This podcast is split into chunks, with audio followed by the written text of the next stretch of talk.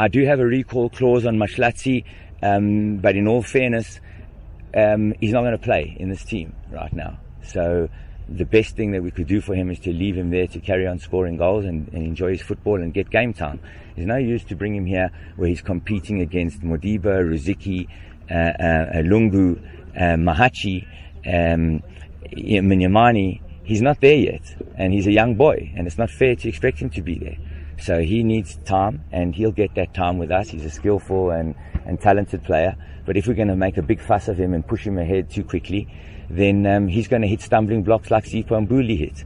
And, um, you know, he's an X factor player. He's one of those players that on the ball is fantastic, but off the ball has a lot of work still to do.